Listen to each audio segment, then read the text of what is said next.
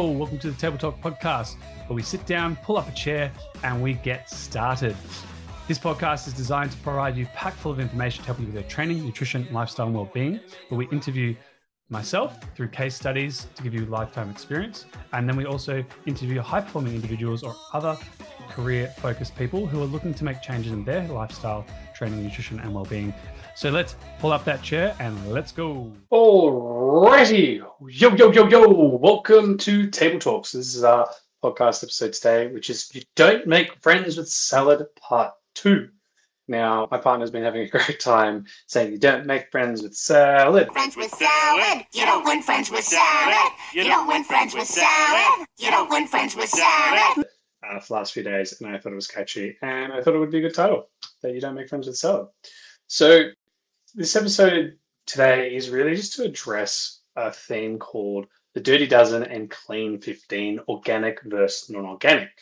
So there are so many variables when it comes to eating vegetables. You can have autoimmune disease, you can have intolerances to certain vegetables, you could have issues with oxalates. What is an oxalate? It's where maybe you eat a certain amount of food over time and you just get a buildup of a thing called oxalate which leads to bloat, brain fog, um, discomfort, distension of the gut, and you're like, oh, what have I done? And then you go, you got to get rid of that food for a period of time, and then you can handle it again. But how long? What do I do? FODMAPs. What is that? It's a sugar in the digestive tract. Um, again, too much of a good thing leads to that. So, so all of these things, and if you don't know, there's a thing called um, like the Earth theory, or something where it's pretty much the concept is that if you don't have permission to eat a food, it will then kind of attack the body. It's just like a real funny thing.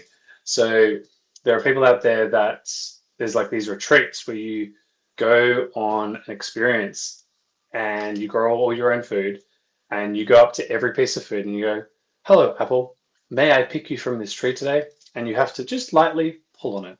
And if it comes off, the fruit has accepted uh, that you will eat it, and then you eat it. If you can't, then you do not eat it. Uh, you leave it in the tree until tomorrow. So the idea is that if it's ripe and ready, it's good to go. If not, you don't force it. Like carrots, you don't yank them out of the ground. You lightly pull. If it's ready, it'll come. If not, so I, I think that's a interesting one. So it's like some days you just won't eat. so we could talk about all the, the myth series, anything about vegetables, but today's about the dirty dozen and the clean 15. So you literally could type this into Google and it'll pop up and it'll say every year the Environment Working Group, EWG, releases a report on the pesticides residue levels in various fruits and vegetables. The report is then divided into two helpful lists, the dirty dozen and the clean 15. So the idea is that all food, um, you know, conventional is conventionally farmed. So the idea is that certain foods, if you think like the ecosystem food that's growing, if it's you know not nutrient dense, if it's weak, it's compromised. The idea is that this food doesn't protect have a protective layer or cell membrane around it, and so bugs will eat it. You know, survival of the fittest. So if it's good, it doesn't get eaten, produces this strong protective system. And if it doesn't, bugs eat it. And so that can ruin a lot of crops. And obviously, if you grow enough crops, you can, as a farmer, produce lots of money. So certain foods uh, require more pesticide sprays to protect them long term. So there are certain recommendations that with the Dirty Dozen, these are the ones that if you looked at a lot of them, like strawberries, spinach, kale, peaches, pears, nectarines, apples, grapes, bell peppers, capsicums, cherries or cherry tomatoes, blueberries, and green beans, a lot of these are actually very water soluble um, based fruits or vegetables. And so if it's very water soluble, you spray it with pesticides, it absorbs and leaches into the fruit or vegetables. So then when you get it as the consumer, when you're eating that food, you may be testing a large amount of pesticides in your body. Now, the thing is, um, and everyone can argue the pros and cons to this, because the thing is, one, food is now readily available for all of us, so super convenient, which is great. Um, we don't have to go days without eating. So there's a bonus there. The downside is that you may be over consuming one or two things. There may be a special, it's convenient, it's great. So then if you over consume this certain food, it may be that you have a higher intake of that pesticide. Now, how much? Everyone's a different body, so it's a thing to work out. It's a lot of working out though. So this is where the clean 15 dirty dozen is, is if you were going to consume this type of food, like a blueberry, the recommendation, because the dirty dozen, is to go organic. So minimal herbicides, pesticides used for the product, and so it has a high nutrient profile and less uh, chemical based.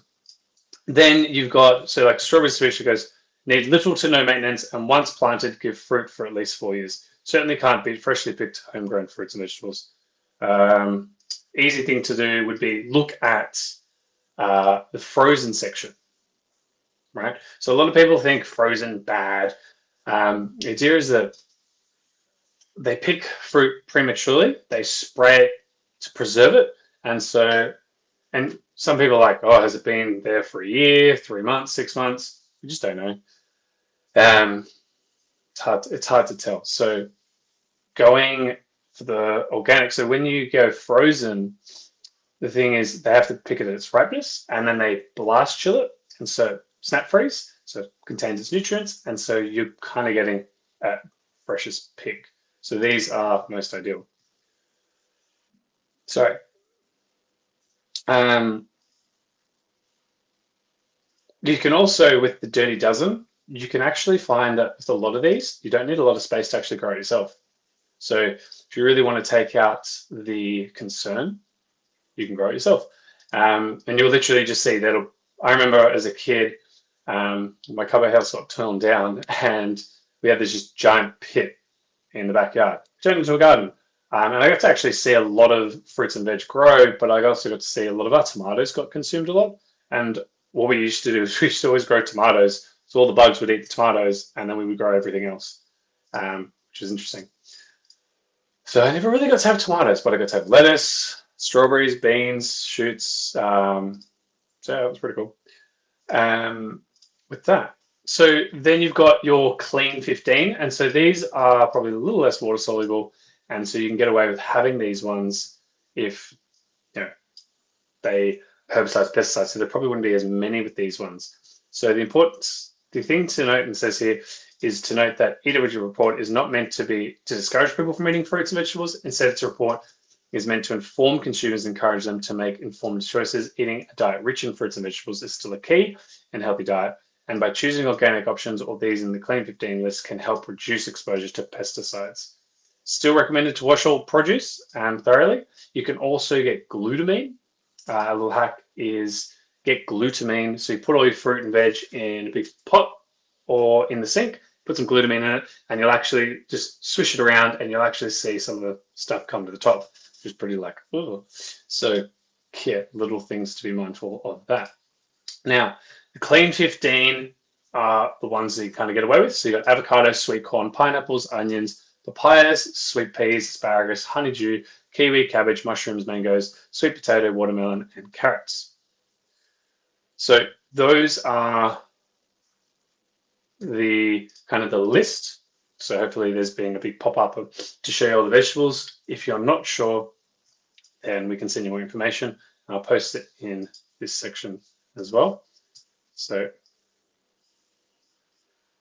Dirty Dozen, these are the ones to look for more organic, and the clean 15 are the ones that you can kind of get away with on their own. So if you're going out to a restaurant and you're thinking, oh, I want to look clean 15, or I want to be mindful of these ones, you know, you don't have to go the way, is this organic? Clean 15, those are good, conventional or organic. The belief is that organic has more nutrients. Some say it doesn't, some say it does. One contains just more pesticides, herbicides, a bit more chemical to it. And so if you're wanting to look after your body and you just don't want that increased load, then these are dirty dozens are the ones to look out for. So again, they have been used for a long, long time. The idea is that it's just in moderation. Just be mindful. If you have a concern, reach out to your local doctor GP. Get your bloods checked. regularly every year would be my recommendation, just to make sure that your body is on point. If you notice that in the ranges that you drop below, that's when you start to have those conversations. And looking at this can be something that can support and aid the body, which will help with recovery and that process. It could be even simple. You might even just take out one of those foods out of the dozen. You might just remove those and realize, oh, I just feel less bloated. Maybe there's something there to look at. Hopefully, this was helpful for you and you have a great day. Until next time, adios, amigos. Hey, thanks so much for joining the episode of Table Talk today. We hope you found some helpful tips and inspiration in staying healthy and fit, even with a busy schedule. Be sure to subscribe to our podcast. Stay tuned for our next conversation. Until then, keep prioritizing yourself, your health, your fitness, and we'll see you on the next Table Talk.